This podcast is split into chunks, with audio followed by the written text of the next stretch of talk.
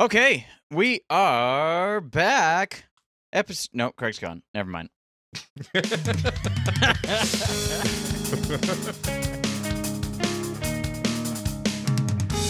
Welcome to the Don't Say Um and Ah podcast. Sorry, the uh, there it is already. already. Good start. Leafs fans and hostile lands podcast. We had a goal to set up a Facebook page. Check. Follow us on Facebook. Really exciting. Young kids, I know, I know. Face, what is this thing? It's the same as Instagram, but old. It's fine. It crashed. it was fine. Everyone survived. There's lots of new memes about it. We've got a website, checkmark. That's so exciting. Thank you guys for setting that up. I had nothing to do with it. Leafs fans and hostilelands.com. It'll redirect you to our Square site.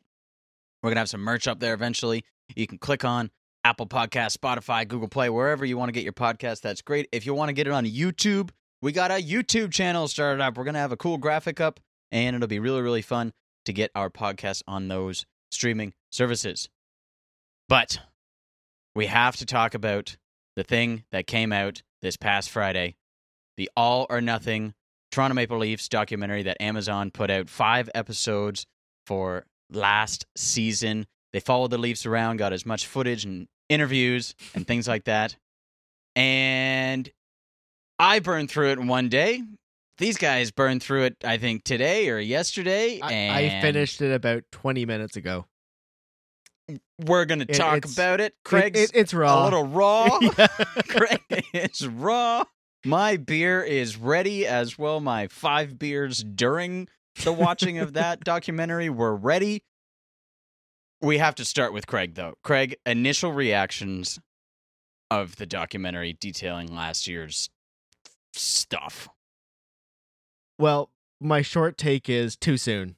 Way too soon. Still, it Yo, thanks, Amazon. it, it felt like it was like three days ago that we watched that. It's probably the closest thing I can describe to me having PTSD rewatching that.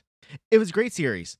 I have a lot of respect for Sheldon Keefe now and his coaching style. Just uh, you know, actually seeing him interact with the players. Uh, have a lot of hope for the guys that are still in the room this year. And it was an interesting series. I don't think it really conveyed the the feelings of the Stanley uh, the that playoff series, but it it was good. I enjoyed it. It was nice to see some of those players on a different level, on a more personal level. Uh, I think my favorite line of the series was when they asked William Nylander, "Where do you get your confidence?" I was born with it. Maybe it's Maybelline. Like, come on. what are we talking about? uh, Cra- Craig, can can we do that one again? Like, I feel like you were too nice. Like, what's happening? I it like I said, it's still t- kind of raw. I could yell and I can scream, but at the end of the day, it the Leafs one uh, the Leafs had the advantage in every single statistical category in that series, except for two. That was goals and wins. At the end of the day, that's all that mattered, and it's the hope that kills you. And at the end of the day, there's an off season, then there's training camps and preseason games, and we get to do it all over again. So Okay, okay, that was that was a lot more held back than I thought. Maybe this was more therapeutic than I thought it would be. It was for me a little bit. You know, put the demons away. Have a little cry at the end when with Jack Campbell. Cry with him. What a guy! What a gem! I that was the hardest part to watch for sure. absolutely. absolutely. Was Jack Campbell at the end? He he definitely doesn't hold back No. like as as he shouldn't. I know a lot of the other players are trying to be big guys and they're they're holding it back. And some of them had to do interviews, including Jack Campbell, and they had their hats on in the shade Yep. and held back. But Jack, ugh, and he keeps saying, "This was the worst goal of my career in Game Seven. Like, dude, everybody has worse goals of their careers, and it's always Game Seven. It's it's. Oh, we don't put this on your shoulders, man.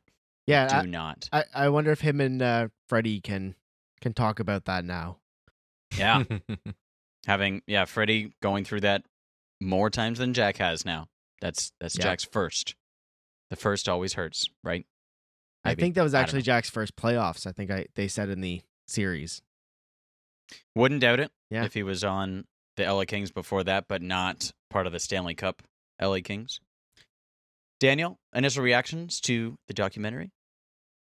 Yeah, I watched it. It was sad. it was sad. No, it uh, actually. So maybe I'll I'll take over for the super angry Craig that should have been.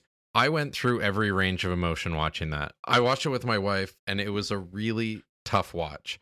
At the start of it, I was angry because I knew how it all went. I knew that yes, we had this great season, and I could pick apart right in the middle of the episodes like, oh, this next game they lost and then they went on a slide, and this is where the power play died, and this like it just relived the whole thing for me. So I was angry. I I was sad for losing people like Foligno, who came on the team. He was there a week and a half, and then injuries happen, and Tavares happens. Well, maybe a week and a half is a little short, but um, you know, Tavares gets injured. Foligno is the one that's the most passionate on the ice about it. He's the one that's the most kind of like pissed off and I, I want retribution for this. And now he's gone. And it's like those are the players we should be trying to keep. And I know it wasn't possible, but it kind of broke my heart a little. I was happy because I got to see behind the curtain a little bit back in the locker room. That was really interesting. I have a, a much larger respect for the entire coaching staff as well now. Just things I didn't realize were happening back there. I mean, the the Leafs barber is like the Godfather. He just gets all everybody's secrets, and then at a certain point, he's going to be like, "Hey, I have all this dirt on all these players," and he's going to sell it for billions. I'll read that But- book. I, I will absolutely read that book. Oh, I hope that happens. Oh yeah. Oh my god. Yeah. And and I was crushed at the end when I had to relive that playoff series. And that is again where I shed a tear with Campbell. It was tough, but it was a good watch. Initially, I, I delayed as far as I could before our podcast to watching it. I didn't want to watch it, and I knew I didn't want to watch it for, you know, obvious reasons. But I did. I'm glad I did, but I'm still sad. One thing I liked is that they didn't make it about the Montreal Canadiens. Yeah, Yeah, like Yep. I agree. I like eas- that too. Yeah, they easily could have in that last episode made it about the Canadians winning, but no, they solely Yep. made it about the Leafs lo- losing. hmm Yeah, that was nice. Well, I, don't think, they Will had- Arnett had part in that. Yeah. Okay, we have to talk about the first line was Okay, It happened again. it's perfect. It was perfect. Yeah. the numbers and stuff. Ugh. Could this documentary have gone any other way? If if Yes. you, Not really. if you want an encapsulation of a Leafs season, any Leafs season, they've nailed it. This is perfect. Yeah, it was a perfect example of how we feel as Leaf fans. Yes. I think this was the perfect example of the nothing. This was not the all, and I think the all is is still to come. And this could have been the all. Like this team was so close to being complete. Ugh. Yep. Just But the problem is, it was a complete team. It was a good team going in, even though we was. lost Tavares in the first game. That shouldn't, you know, you you should be able to lose one or two key players in a playoff series because of injuries, because of the, intensity of the series and the games at that level.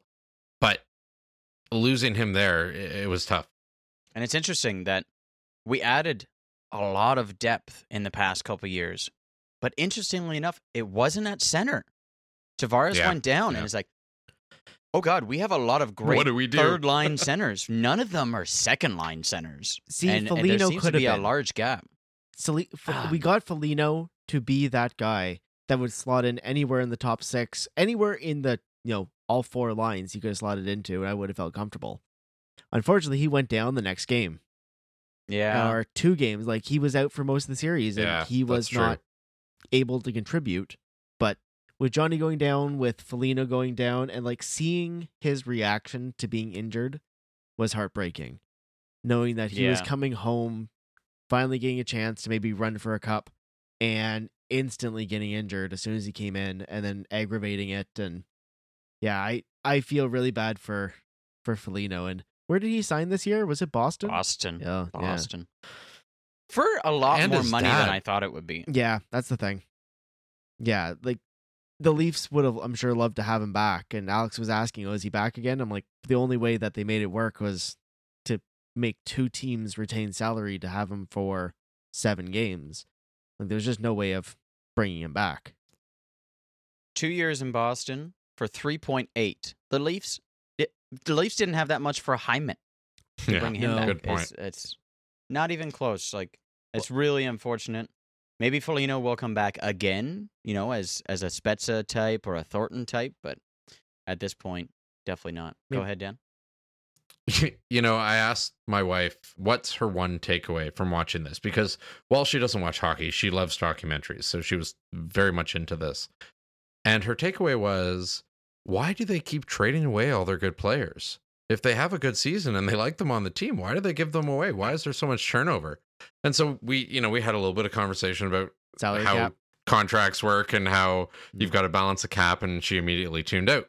But it it was you know it, it's a really good criticism of of the team and kind of seeing it just through the lens of that uh, documentary you know we do take on a lot of these great players thornton Foligno like and and hyman now that and we just get rid of them and i know there's a lot of good reasons for it and i understand why it's happening but it's still frustrating to see when we've built a really good core especially when it comes to hyman because he has been a long time player to see them leave. It's it's it's tough.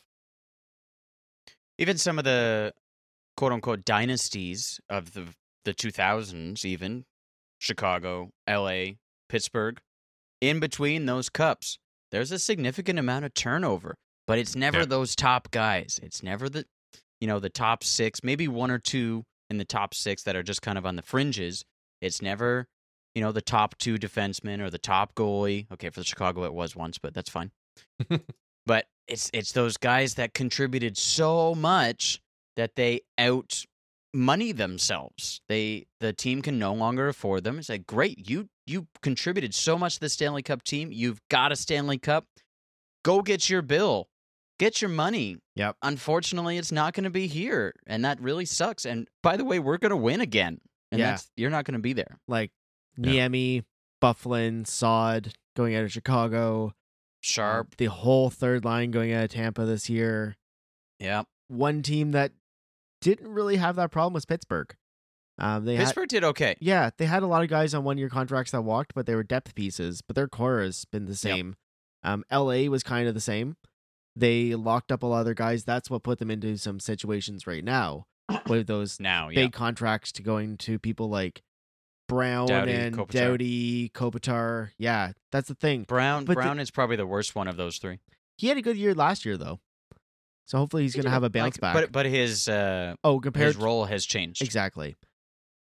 But the difference between those teams and the Leafs is that the Leafs haven't done anything yet. Right. They are into these, you know, post Stanley Cup issues with with contracts, but they haven't even gone through a first round. Yeah. So I'm not going to say that Crazy. you know Mitch Marner and Austin Matthews don't deserve to get paid, but do they deserve to make the kind of money they are without actually winning anything? It, it's it. I'm I'm honestly asking. I'm not good point. like is where is I'm trying to play both sides. Where of do you the, draw the line there? uh, trying to play both sides of the Leafs fan brain, because people will say, "Well, they haven't done anything, so they get make the money," or they haven't. You need to keep them. They're going to get paid somewhere. It's going to happen. Unfortunately, we Mhm. just happen to be the ones. Not unfortunately, be the ones that drafted them consecutively, and just have all these good players with these heavy contracts, which are going to weigh down the rest of the salary cap. Well, hey, on on the upside, we gain 1.2 million next year when we get to stop paying Phil Kessel. Oh, nice. Fair. Jesus. Hooray! The the big one or the big argument that we sometimes always forget is the pandemic happened and the cap didn't go up. Yeah. Yep. Dubas Yep. signed these guys at this percentage of the current cap, assuming in five years it would be a much lower percentage, which is what Crosby did, which is what Ovechkin did, which is what MacKinnon did. My God, MacKinnon's making like what six? Oh, he's going to get Look. paid next year. He's going to get paid, but when he signed it, it was a relatively larger amount of the cap, and that's that's fine. The Mhm. cap has gone up. It didn't these past couple years. That sucks.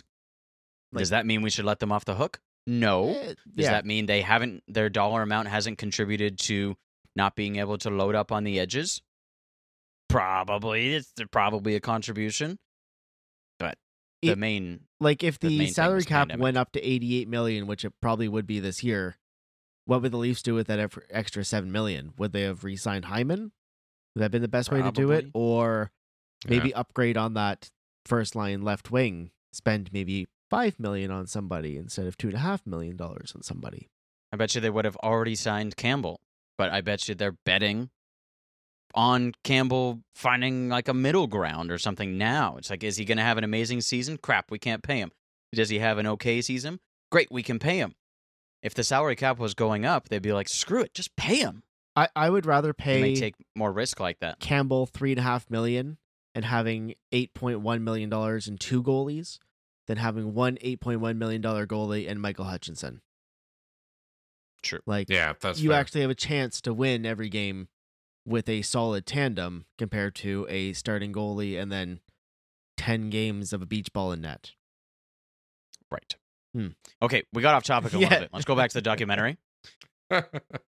This is you guys have already mentioned this a little bit, and I this is a point of contention for me.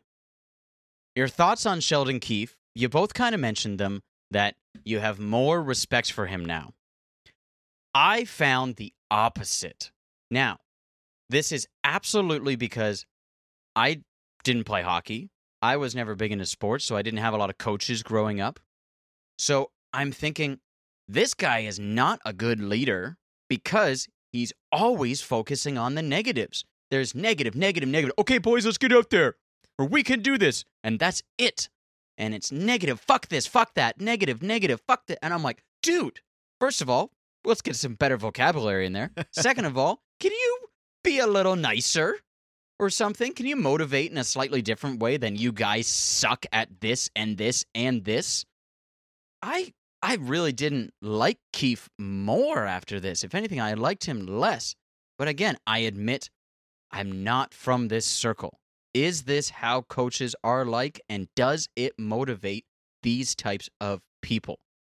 What do you guys think about Craig? You played house league hockey and Yeah. stuff in school. Not quite the That's same, more- but More than more than I, you know, played in sports and stuff. But am am I on the right track? Is this guy not a good leader, or is he a good leader because this is what these players need? see what what I think of when I think of not liking the coach, I think of Scotty Bowman, who guys would say, I hated Scotty Bowman for 364 days a year. The other day of the year, we were hoisting the Stanley Cup. So maybe the type of personality yeah, that that's well said. that you might not like might be exactly what you need to hear as a guy who is at the top of his game, wired differently to compete. He's not going to necessarily get better from praise. He's going to get better knowing this is what I'm doing wrong. This is what I need to improve. I personally would not get better under a person like that, but I'm not a highly competitive pro athlete who lives every second of their life to compete, to win, and to be at the top of their game. But they don't even look like they're listening. They're just sitting Oh, there. they're listening. They're just Um, not even looking at him. They don't even look at him when he speaks.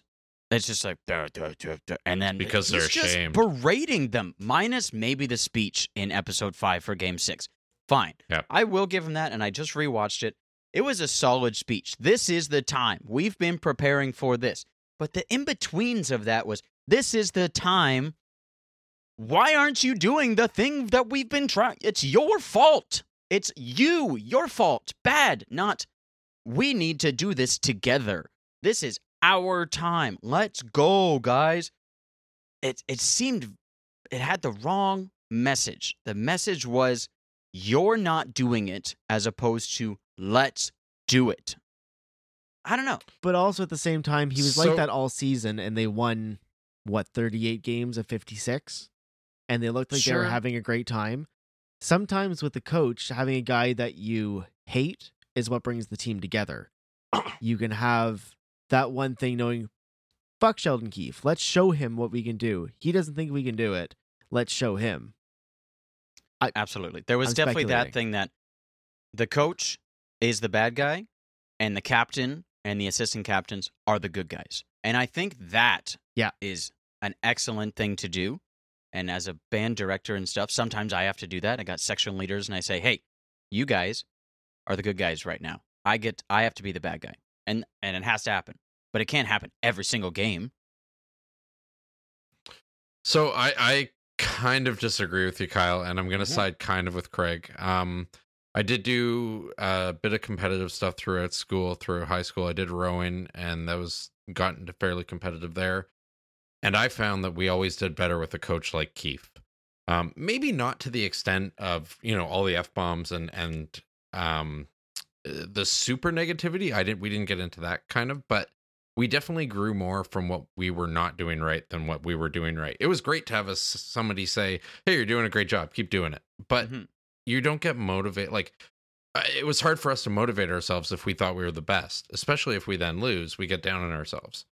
So, I think having him, you know, kind of do that is was not a bad thing. It also seems if you kind of look at the other coaching staff and you also look at the players and how they talk to each other, it seems like that's kind of the culture of professional hockey. I've never played hockey myself, so I don't know, and this could be completely wrong, but it does seem like there is a culture of uber competitiveness. Um, you know, there, there's a lot of swearing in the the locker room, which is not something I care about, but you know, some people do don't like it. But he also, you mentioned his speech in um, Game Six. Yeah, he knows when to not do that. He knows when to switch gears.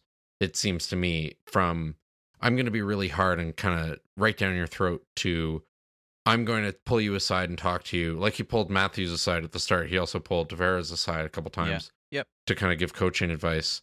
And it's just I think it's a balance, but I I think I came out of it liking him more. I already liked him for how the team was performing and the little snippets you'd hear after the games um, in interviews. But I do think I came out of this liking him more. I think that speech, he tried to switch back, you know, to not be the negative guy. And I think he did a bad job. I didn't think it was Yeah. that great of a speech. It was better than his other ones. I think he tried, but the message wasn't let's do yeah, like I think I already said it. It wasn't let's do this together. It was you suck. See, But I got the- chills now's at the time. speech. I, I got Mhm. it sometimes. Now's the time, stuff like that. Yeah, for sure, for sure. But it was the stuff in between. If you're really listening, it's it wasn't great. And But- it wasn't motivating. Well, maybe it Like, was because they did the they- 13 shots on one shot. Again, these Think guys, the yeah, amount of these guys are playing in the highest league in the world. They aren't there to be coddled by their coach. They're there for Sure. him to tell Yep. them this is how you can win. And I think uh, that is part just part of the culture. A guy who's going to take a hundred mile puck to the face and continue skating probably doesn't want to be coddled. It's just looking at the other coaches around the league that are successful. Look at these guys; they are hard ass guys. Look at Quenneville. Do you Mhm. think he coddles his guys? Uh, you know that Jon Cooper doesn't. Yeah, Scotty Bowman obviously doesn't. He was the greatest coach ever in the history of hockey. yep. But you also have to think of the pressure that's on t- Toronto as a team Mm-hmm. to succeed and to get as close as they did to a playoff run and fail. Like that's that's massive for him. But do they need that pressure, the players, from the city, from the fans, from social media, and also from the coach? That's too much. It's consistency. At least, you know, if you're getting that message from the public, at least you're getting that message everywhere.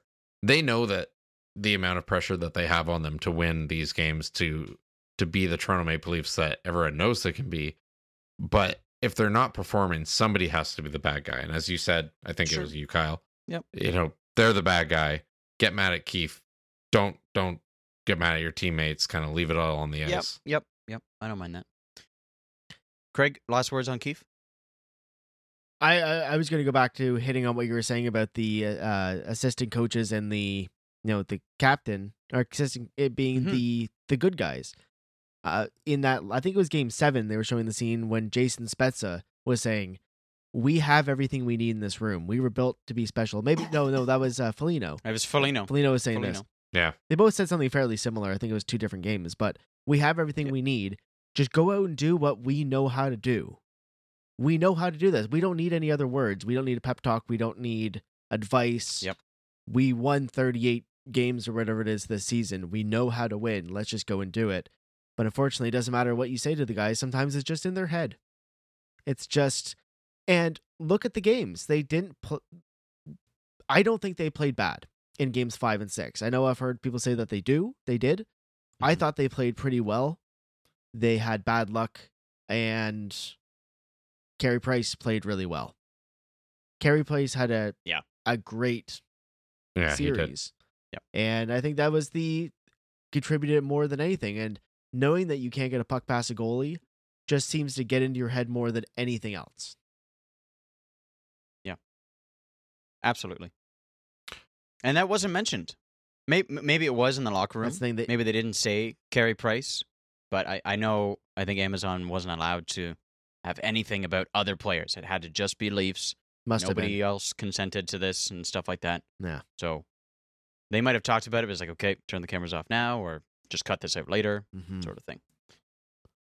I want to switch gears to Kyle Dubas, who was kind of the other guy that was focused on quite a bit in this, and I did like him a lot for the exact reasons I, you know, didn't like Sheldon Keefe. I thought Kyle Dubas was more of a good guy. You know, he'd bring players in and would have that positive pep talk. Uh, The obvious one is when he brought Mitch Marner in after Game Six and said, "Hey, I just want to check in on you, see how you're feeling." Obviously, Marner's trying to brush it off a little bit, but he's a, a child. There's also a camera in the room staring at him. Yep. Yeah, there's a ton That's of pressure. gotta on these be guys. that's got to be really awkward. And the scene, I So think, in one of the first episodes when they had Mikheyev in the room. Uh oh, Mhm. we also should have mentioned at the begin- we also should have men- mentioned at the beginning of this. There was lots of spoilers. So if you've been listening, spoiler alert from this point on. At this point, on. yeah, uh, don't worry about everything else. The rest will be spoilers. Uh, yeah. So when they're Spoiler: We didn't win the cup. ooh, uh, see that that was the sound I made through the entire series. At least that last game. Just, uh, Yeah, yeah. Uh, Okay, but back to that and back to that interview quickly. He was just trying to see where he was and remind him he's a good player and say, "You don't have to do more. You've been doing great things. It just hasn't gone in the net. Keep doing what you're doing. You don't have to put this much pressure on himself, which he didn't say. He didn't say do this, do that, don't do this, don't do that. He just reminded him he's a great player, and I thought Kyle Dubas played that role really well the interactions between Keefe and Dubas were interesting to say the least, and and and maybe sometimes combative. And I'm sure they might be more combative than what they showed on this. But with the players, Dubas was the guy, and I feel like every player on that team feels that Dubas has his back. Maybe until he doesn't, because uh, Jimmy Vesey went out the door. But you know, But he did it in a good way. it, I think so. yeah, I like the way that you mentioned that. Um, that's the thing that I thought of too. There was the Vi- Jimmy Vesey moment when he said that he was on waivers, and he's like, it was very, you know, business. Sorry, Jimmy, this is just the way it has to be. Yeah. As soon as that door closed, and he hung his head, and it was just like, Shh, fuck. Like, I, Yeah. like, you can tell that he doesn't want to do this. Like that he Yeah. has to keep it ca- keep it professional, but at the same time, he he clearly cares about these guys. You know, it made me think of the scene in the movie Moneyball where Jonah Hill has to let go of his first player, and I was like, "Oh my god, are they just recreating that?" But obviously, no, because Vesey got cut. So Anything else on uh, Kyle Dubas? Thoughts on him? Good guy, bad guy, or maybe not enough was shown, or there's more behind the curtain? I'll just add that he he's exactly the kind of guy I thought he was behind closed doors. He seemed like a decent guy up front. No He surprises. seems like he cares really. about Yeah, exactly. Yeah. Yeah. He seems like he cares for the players. He gets involved in the players' lives as much as he can. It looked like when Tavares got injured, he was on the phone with his wife or his family very soon after that. And that, Yeah. you know, th- that was an emotional episode. I don't want to get into that, but Oh, it's It tough. was- tough to watch again. yeah. I and and if I ever watch this series again, I will watch every episode except number five because it was just too hard. It was a great four But- episode series. it was. It was it was fantastic. Yeah, It was, it's it, that last one was tough, Yeah. and it was fine until like the last 15 minutes. It's so Yeah. quick at the end, and I feel like Amazon did that on purpose. Like, okay, We're building the series. This is great. This is great. Can't wait for the second round. That's how It's life basically felt. a promo. That's literally how life felt over those. It was just like they're up three to one. Oh my god, what just happened? Like, Yeah. where did those three games just go? And, And that was crazy because we'd come home and the whole day we'd be looking forward to hockey, and then we go home and all of a sudden it's over. Yeah, and, you and have like, to watch other teams. and that's kind of what Rielly said was just like the games just seem to slip away from them. All of a sudden, you're like, you have lots of time to catch up and win this game, and it's like, oh my god, there's only four minutes left. Like, what what just happened? Yeah. Yep. Yeah. Uh, last thing on Dubas, you know, after they lost and a lot of players were sticking around the, the dressing room, just heads down. Dubas was in there, giving him a pat on the back, shaking hands, whatever he needed to do, hugs. Not that Keefe didn't do it, but we didn't see it. And So, that, that's the other thing. There's know. a lot of things you don't see. Like why I, would yeah, I this wanna is put an that in ep- there? I- I- edited episode. I don't know what I kind feel of like that's something, yeah. that why wouldn't you want to put that in there? I don't know what kind of say the Leafs had in the final editing of this show, but maybe that was just Mhm. their narrative they wanted to to keep. Good cop, bad cop. You've got she Keefe Okay. who's the bad cop. You've got Dubas who's the good cop, and maybe that actually is their Yeah, I relationship. agree. They've worked together a lot over many many years, so it seems Yeah. like they have a dynamic that works. They've won a Yeah. lot. They've won a lot of championships in different leagues, and it's- clear that something something works with the way that Yep. Sheldon Keefe coaches. Uh, interesting last shot of the entire series, just the 2021 The names 22 on the Toronto board. Maple Leafs and the names on the board. And it had the four, the big four stickers, and Morgan Rielly off to side. And then the only person on left wing was Ilya Mikheyev. And everything else was off the board. It was just clean slate, except for these five. Yep. And interesting that Ilya Mikheyev was on there, obviously recorded well before the offseason really started. And there were the rumors about him wanting a trade, and he said no. So maybe maybe it really was a no because his name was up there. It was Like, yeah, you're like- part of this. That's what I thought when I saw that was Keefe said or Dubas said to Mikheyev, "You are going to be an integral part of this team next year. I'm not trading you. You're not going anywhere." And seeing that, you can clearly see his intentions were right there all along that mhm. you are going to be a part of this team. And my God, Mikheyev is so close to being good. He's got almost Yeah. everything he needs. Just yeah, Consistency. Yeah. Just he is uh, approaching expectations. yeah, just need some goals. He scored tonight. To be Did fair. he? Nice. Oh, nice. Yep. second goal. Ritchie two needs- goals. He scored one. Just needs that confidence. Just needs that confidence. Yep. Okay, there is a preseason game on right now. Dan's on the, Dan's at the helm there, but we did have a preseason game earlier this week against our hostile lands fans. Lansed fans, yeah. Uh, we're at about uh, twenty thousand ums at this point. I believe there should be a nice ticker going off. And what are we gonna do? Quarters, pennies, pennies. We'll have to find pennies in the world, Canadian Good luck. pennies, and we'll put them into a jar for every every um or ah said on the uh, podcast. So we're gonna get those numbers up there with the pennies. That's perfect. I've got like four pounds of pennies I'm looking at right now. That would be that would That's be perfect.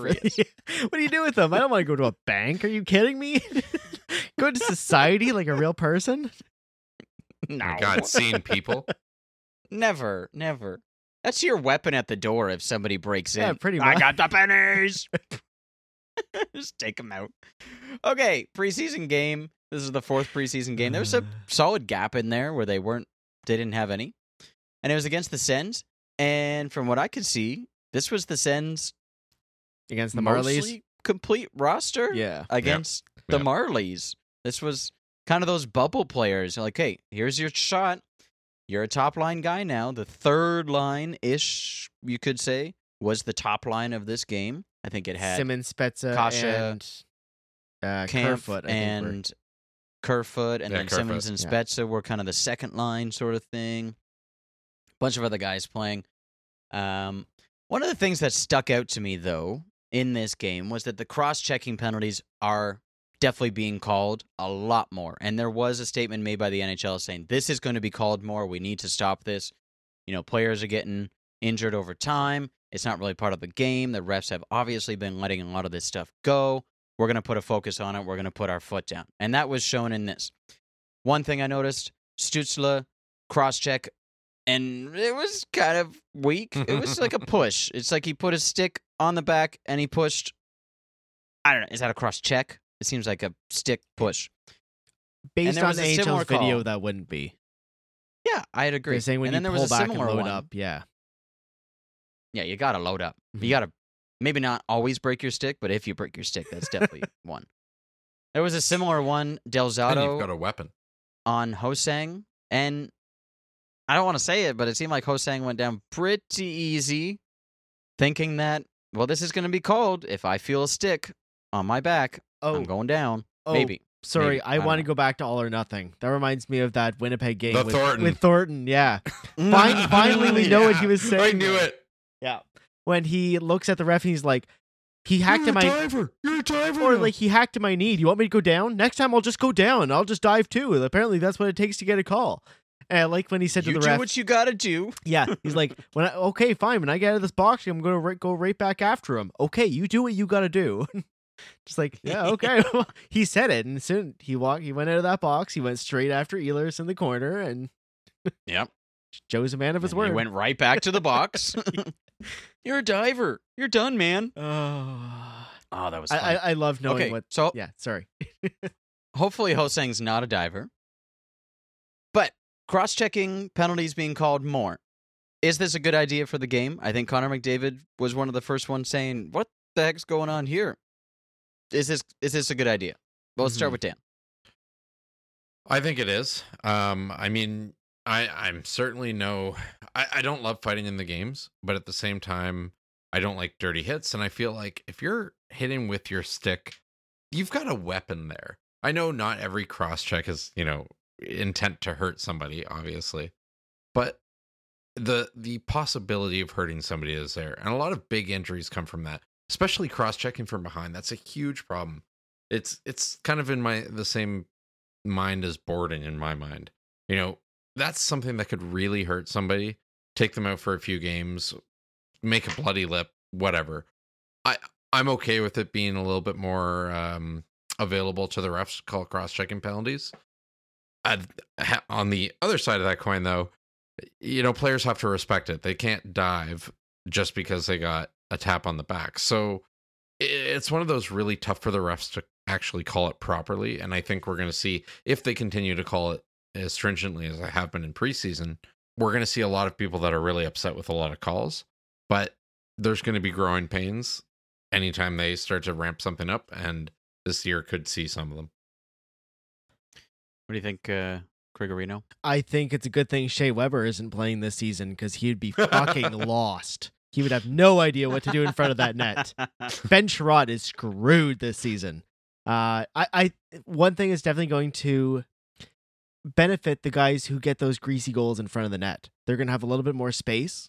They're not going to be cross-checked continuously, you know, standing in front of the blue paint. And guys like Michael Bunting, I think, are going to be the guys that are going to benefit from things like this.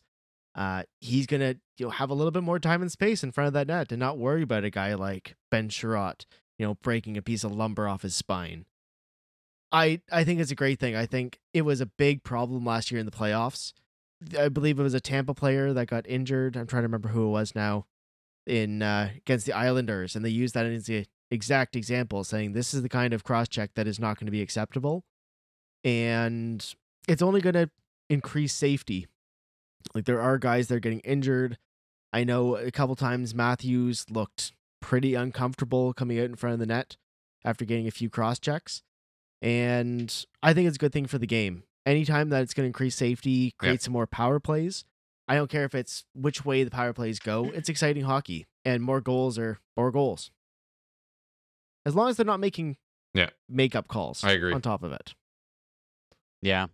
But- yeah. that's a whole different Yeah, they can't that. balance it out. whole different conversation for maybe another episode.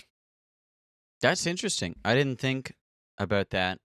If this is getting called more, are the refs going to feel like they need to make those makeup calls and make easier calls on other types of penalties as well? or Oof. make less calls I- on other penalties. Just let the slash go now. It's like, oh, we're calling Yeah, cross yeah. check, so we'll let the, the hooking in the hands go. Oh, that's Or two minutes for swearing. that's a lot of players in the penalty And box. Keith was never seen again. yeah. You ever seen a whole team in a penalty box? Oh my Yes. god. uh, very quickly, any specific updates on some of these bubble players? Dan did a great job putting the stats up for us. Looks like Michael Bunting's doing great with four goals. I know that he had that power play hat trick day. That was beautiful. and Ho-Sang four assists so far. This this is good. Maybe Ho-Sang has a chance of making it. Any other things you guys are seeing with some of these uh, bubble players that uh, maybe change your mind about some of the stuff we said last podcast? Dan? I mean, I wasn't huge on Ho-Sang starting out, but the numbers speak for themselves. He's definitely trying to get there. He's trying to be relevant to the play. He's getting in there when it's uh, dirty in front of the net, and he's putting up the numbers for it. So, you know, he may very well see a position this year. Maybe not opening night, but you know, I think maybe with the Marlies and then be called up. Who knows? It's looking promising. Uh, you know, I had Sandin on this list, but he's pretty cemented on the team. I, I think we're going to see a lot of him play. I hope so. And then Bunting is really impressing me. I think that was a great addition in the offseason. I think uh, he's going to be a lot of fun to watch this season. Four goals so far. He's in every play that when he's got the puck. It's uh, fun to watch him. Looks like Ritchie's doing well tonight too, so add him to the list. Two Great. goals so far for Ritchie, but I think also he's he's more cemented in you know first second line than anybody else. I, I don't know if I'd bubble him. I, I agree. Uh, I think Michael Bunting will be a good addition to power play, either one or two. And, Uh, being that guy in front of the net, play those. You know, obviously he's shown that he scored three power play goals. I would love to see Josh Ho-Sang sign with the team, especially if it can be a two way contract with the Marlies. I really would like to see him Yeah. get the Alex Galchenyuk treatment. Bring him in, going, Mhm. we know that you're a good player. We want you to know our system. And here's a month or two down in the minors, learn the system, and then when there's an injury, you're the first guy up. Or Yep. if someone's not working out, let's say Michael Bunting doesn't work out. Maybe we want to bring in someone like Ho-Sang to be on the power play. Because obviously he looks like he's pretty comfortable on the power play as well. Yeah, beyond that, I think Sandin is pretty much locked in. I know Engvall had a goal the other night, but I don't know where he fits. Kampf with a couple goals. Uh, like he said, Yeah. he doesn't care what he scores for points, but the coaches seem really impressed with him. him. Beyond that, Mhm. everyone else, I don't. I they can go Fair one way or the other. I think there's gonna be a lot of those other guys on waivers. Keefe had good things to say about Kase. Oh yeah, he's been good. He's been noticeable. Yeah. Which is good for that amount of money. Definitely a player to watch. Okay, that was a quick little update on the bubble players there. One of our star players, Matthews, he had wrist surgery over the summer break, small break that they had, and it actually uh, stopped him and Marner from training together in Arizona for the first time. So that's something. Do you guys think this was a good idea for him to get this surgery? or maybe a bad idea because maybe he won't come back as early or there might be complications or something i don't know i don't know good good or bad that he got this surgery craig At the time, it was maybe questionable, but he's already back in shooting and apparently feeling pretty good. So, it, with hindsight, you know, helping this one, it looks like it's a good move. I don't think that he would have done it if the Leafs thought or he thought it was a bad idea. It sounds like it was kind of a, a fairly minor thing. It wasn't, you know, anything reconstructive. It was just cleaning up an old injury. But if it means that his wrist is going to feel good this season and he's going to feel like he did in the first 30 games last year, it, it it's not a it, it definitely can't be a bad thing. well unless it you know you can always think like scar tissue and things like that with surgeries you never know they can come back and bite you and you're out for maybe longer i i'm, I'm i don't believe this i'm just playing devil's advocate Yeah. sort of thing I'm thinking with the 6 week turnaround on this surgery that it's got to be something pretty minor. okay gotcha that's I- what they again, originally said not a doctor. weeks. But- I, i'm only a nurse so Hey, you deserve not just as actually you deserve just as Well much said. respect. Well, I guess actually Dan Megan does. Maybe a little. It's a joke. Can I also Okay, quickly point uh, out that the Leafs are out shooting Montreal 40-14 in shots right now? That's the best thing I've heard. And since winning they six to two. Yeah. And we just had a beautiful goal from uh, a penalty box, uh, finishing the penalty, and he came out and scored. It was gorgeous. That's beautiful. Brett That's beautiful. Sini, add him onto the list of uh of players. Uh, potentials, yeah. Yeah. Uh, Dan, anything about uh, Matthew's wrist injury we should touch on? I, I I just think now's the time to do it. I mean, Yeah. why wait until things get worse mid-season? Gotcha. Get it done in the off season. Uh, if there's a problem at the start of the season, at least it's not when we're trying to build points in the at the end of the season uh, to get a playoff spot. It's now, so they can figure it out. It's a good time to do it. I'm just intrigued why they didn't do it like right away. Maybe they didn't think it was that bad, but he Yeah. did a little bit more practice, did a little bit more playing after the the playoffs, and realized that it was kind of do or die, either Okay. now or mid-season. It's now or never. Okay, gotcha, gotcha. Uh, there's obviously a developing story with Jack Eichel and the Sabres. Robin Lehner getting in on that. We're going to postpone that conversation to next week, maybe, as things continue to develop. Just from my perspective, I hope Jack Eichel gets what he wants. It's his body, it's his choice. Mhm. Unfortunately, there's contracts and things involved. Leonard is speaking out about this, saying, "Hey, what the heck's going on? Stop trying to control him. Let him, you know, do what he thinks he needs for himself. Let's and, and get him back on the ice. Like let's let's do what we can to get him on the ice. But again, we're gonna talk about that soon, and maybe uh, comment on Instagram what you guys think is gonna happen with Eichel and the Sabres. We will continue to talk about that. Maybe a bigger section uh, next week. We got about 10 minutes left, maybe a little under.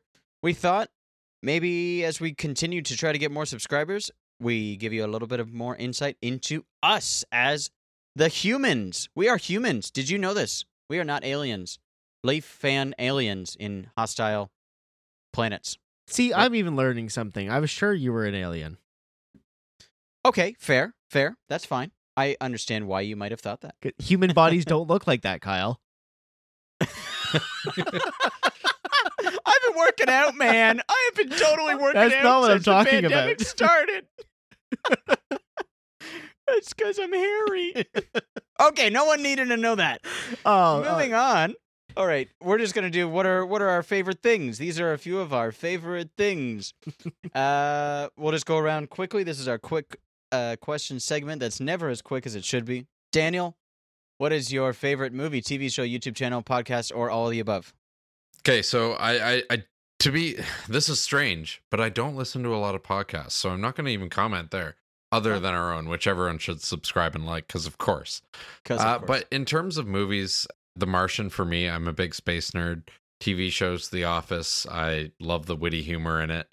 And then for YouTube channel, I really like uh, Stuff Made Here, Scott Manley, and uh, Veritas, which is a lot of like learning ones, you know, kind of building things, cool shit, that kind of stuff.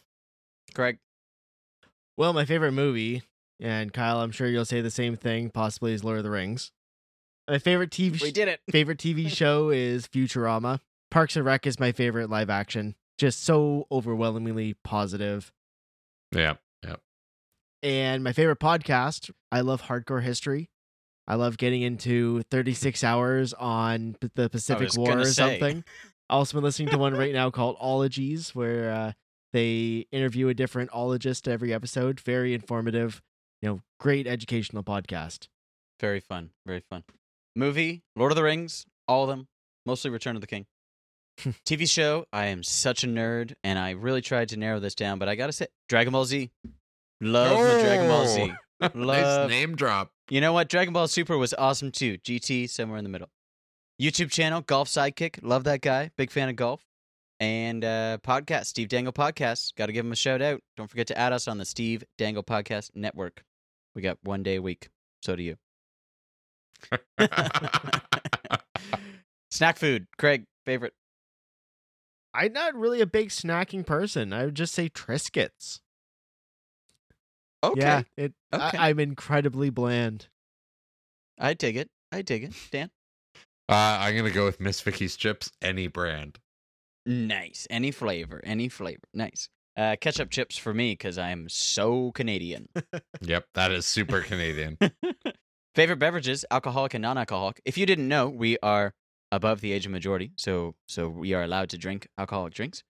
Big fan of the beer, mostly the craft beer, sometimes from Covered Bridge Brewery, and non-alcoholic chocolate milk because I am, as we mentioned before, a child. Uh, Craig. Alcoholic would again also just have to be craft beer since I do work at a brewery. And non-alcoholic, I guess just milk. Yeah, again, I'm a child. Oh my god, you guys are boring. I'm gonna go with I'm gonna go with scotch and coffee like a real guy, and say that I get my scotch on in the evening and my coffee on in the morning to get me going. Sometimes they switch. Daniel, uh, music genre, band, or artist your favorite? I, I'm gonna go with favorite band, and I'm gonna go with Chili Peppers on this. I grew up Nice. listening to them. I love their entire discography. Uh, the only thing I haven't done is seen them live because uh, they came to Ottawa right before the pandemic, and it was just not going to work. So, Yeah. you know, uh, they're going to be the next one I see. Well, I kind of listen to a little bit of anything rock and roll. Uh, I have to say my favorite band is the Beatles. Possibly, at, at least for anything that is older, my favorite modern band would be Thrice. I would say it's they are the Beatles of this era. You know, anyone can fight me on that too. And yeah, I will absolutely fight you on that. They are not the Beatles of the Oh, Craig, we forgot to fight. Ah, darn. Okay, next time. Next podcast, Craig and I are fighting, and then the one after that, Dan and Craig are fighting. should we just save that for our live in person one uh, next week? Yeah, Absolutely. absolutely. That's a, that, On that's a good intermission. Winner takes on Jake Paul. Oh God. Uh, music genre, band, artist for me. Well, that's really tough because I am a music teacher and a performing artist sometimes. I also have to go with Thrice. Craig and I have played in a band before, and we've played lots and lots of Thrice. Can't get enough. Can't get enough. But I was classically trained, so classical music I listen to often, and I'm a big fan of Shostakovich. Oh, I forgot to write this one down. Any music from Final Fantasy, of course. If oh I'm marking, yeah. No, I'll get. I'll get you there. Final Fantasy. I did my master's thesis on Final Fantasy music, so you know, hit me up if you need that. Speaking of school, Craig, favorite subject in high school? I think it was history, which clearly leads into my favorite podcast, Hardcore History. I could just sit there and listen to our high school history teacher talk forever, and that's pretty much all I did because I didn't take any notes. I got a 95 in the class, so there you go. Tim. So I I was gonna say history, but I'm actually thinking I'm gonna switch mine to anthropology, sociology. Cool. Uh, I really like the study of people. Um, really like getting involved in their lives and making them change for the better. So you know, nice, nice. Uh, no surprise. My favorite subject in high school were music and math. That's what I teach now. But honestly, now that you guys say history, one of my favorite classes was American history, and I'm so glad that course Mm. was offered. It was a really, really great time with the teacher. Same idea. I just listened a lot more than taking notes. Did pretty well in the class, sure, whatever. But it was like really, really interesting to uh, compare the two histories, and I'm glad they're being updated in our schools as indigenous issues and things are becoming more of the forefront. Let's learn more about things like that. Kyle, favorite sports other than hockey? Golf, 100%. Moving on. Dan. uh, I'm gonna say baseball to play and curling to watch. Interesting. Craig. C- can I just say hockey? No. Daniel, favorite NHL team other than the Leafs? I already know the answer, but go for it. so it's gonna be San Jose Sharks, Very good. and it's the old school San Jose, the Thornton, the Pavelski era. Nice. Craig. I grew up for a long time as a kid as a Colorado fan. I was a huge fan of Patrick Roy, and I still have a soft spot in my heart for the Colorado Avalanche. And having Nazem Kadri over there right now just kind of gives an extra soft spot. So they are my are they're my pick. Nice. Nice. Uh, I guess growing up, I liked the team that won So the Leafs did that sometimes, and you know it was cool because I was close in proximity. But Detroit Red Wings for me. I was gonna say, you must have been a Red Wings Yzerman. fan. Good choice. Yeah. Yeah, Yeah. loved Yzerman, Shanahan, and then when they stacked up and got like Chelios and Oh, that was a good and team. Lindstrom, and I'm like, Jesus Christ, this is That's so- a dynasty team. We, we need a salary cap. Yeah. They were great. I'd say now though, ah, and I kind of hate to say it, but again, I love those good players. I like Edmonton, and they sometimes feel like the Leafs of the West. And McDavid is fun, and Draisaitl's on my fantasy team, and he keeps getting me those wins. So, I I like Edmonton. They're fun. You just care about the fantasy. You're not wrong. Craig, favorite Leafs jersey of all time. I think it has to be this one. This jersey is just Dan? the accumulation of all the great things over their history. That's my answer, as well. Dan? Oh, I'm gonna stray from you guys. Uh, so for me, it's the '92 to '97, which is kind of when I got into hockey uh, with my dad. So it was the solid Leafs logo, just the plain kind of uh, maple leaf on the front, no frills on the corners or anything, just the points, and then the new Toronto Maple Leafs logo on the shoulders with the stripes on it. Really classic jersey that I I just love to this day. Fun. Fun. Can can I change my answer to like the Dion Phaneuf one with no stripes anywhere on the jersey and just like Oh, looks like a pajamas? that That that 2007 Reebok Edge that that was just perfect. Like they should not have changed from that. the sarcasm is oozing.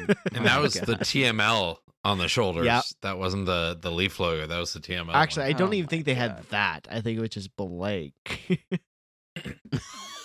it was oh, they were terrible. Those were bad. It was raw.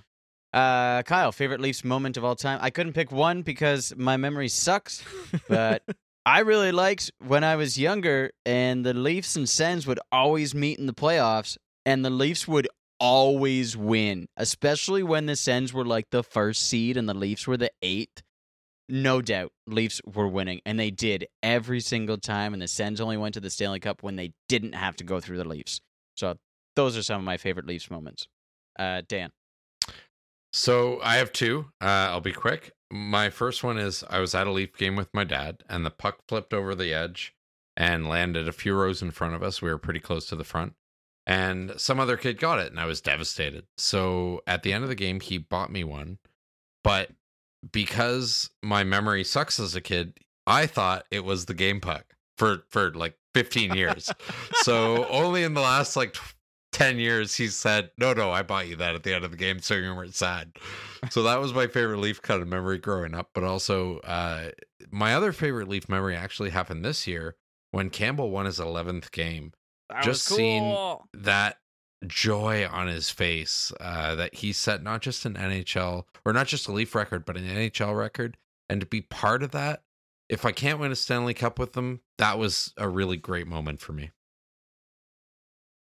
That was pretty good.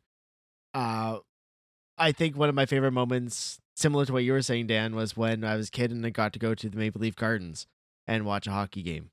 yeah I think it was the last season before they closed, and the Leafs lost five two to Phoenix. Ugh. Oof. Yeah. Uh, one thing that you don't forget. My other favorite memory, and I believe it may have been in the playoffs, and Ty Domi was in the penalty box, and the guy was harassing him, and then the glass fell in, and the guy fell Oh, into the penalty box with Ty Domi. that is classic. that is a Like you place fall that into Love the that. Shark Tank. Great choice. It's a, that's a, exactly that is a place that you do not want to be anytime. But uh, that, that's just one of those in weird. a box with Ty Domi. Yeah, yeah, trapped in a box with Ty Domi after you just sprayed him with water. But yeah, I that's just one- completely regret this decision. yeah, exactly. How was Oh, I supposed to know there'd be uh, consequences for my actions? yeah, exactly. Before Twitter. Oh, wait. Last question. Favorite moment on this podcast, Leafs fans in hostile lands so far, Daniel. Uh, so so mine's pretty easy. I mean, mine was when we look back. We looked back at the year we'd had and picked a few moments from that to talk about. So much. I, I really enjoyed that podcast. That was a fun one. Greg. I think my favorite moment was uh, the last podcast of the season when we were looking to the next series against Winnipeg. That was a Oh. great moment when we are saying, Oh you know what, God, they've yeah. won two in a row. They just came off a a shutout. So this is how they're going to play against Winnipeg. Ugh. Yeah, that was rough. Ugh. Oh yeah, those podcasts were a a week apart, and the series completely changed. Yeah, it went from Oh. Oh, so we're looking to the next series to uh so Oh what my the hell just happened, guys? Yeah. oh my god. Uh my favorite moments absolutely selfish. Totally selfish moments. And I play this one all the time. Was the cold open about the stupid fucking mic stand. I laugh at that one all the time. And I'm like, Kyle, that was comedy genius. And the other one, again, selfishly, was the one where I added a bunch of cool music and I made up most of that stuff on the spot when I was editing. That I was thought that was cool. fun. That was fun. Even though the podcast itself was really, really sad because they just lost game seven. But I, I thought it was a good time. I, I had a good time with that. Anything else to quickly wrap up this nice long podcast involving the documentary preseason and a little bit about us? Go Leafs go. Oh, you beat me, Craig. Go Leafs, go. Go, Leafs, go. Also, Craig, great job with editing last time. That was so cool with the film. No, thank you. Yeah, that was well timed. Try again. Nice. No, it, it happened once. Lightning doesn't strike twice. Except for Stanley Cups. Let's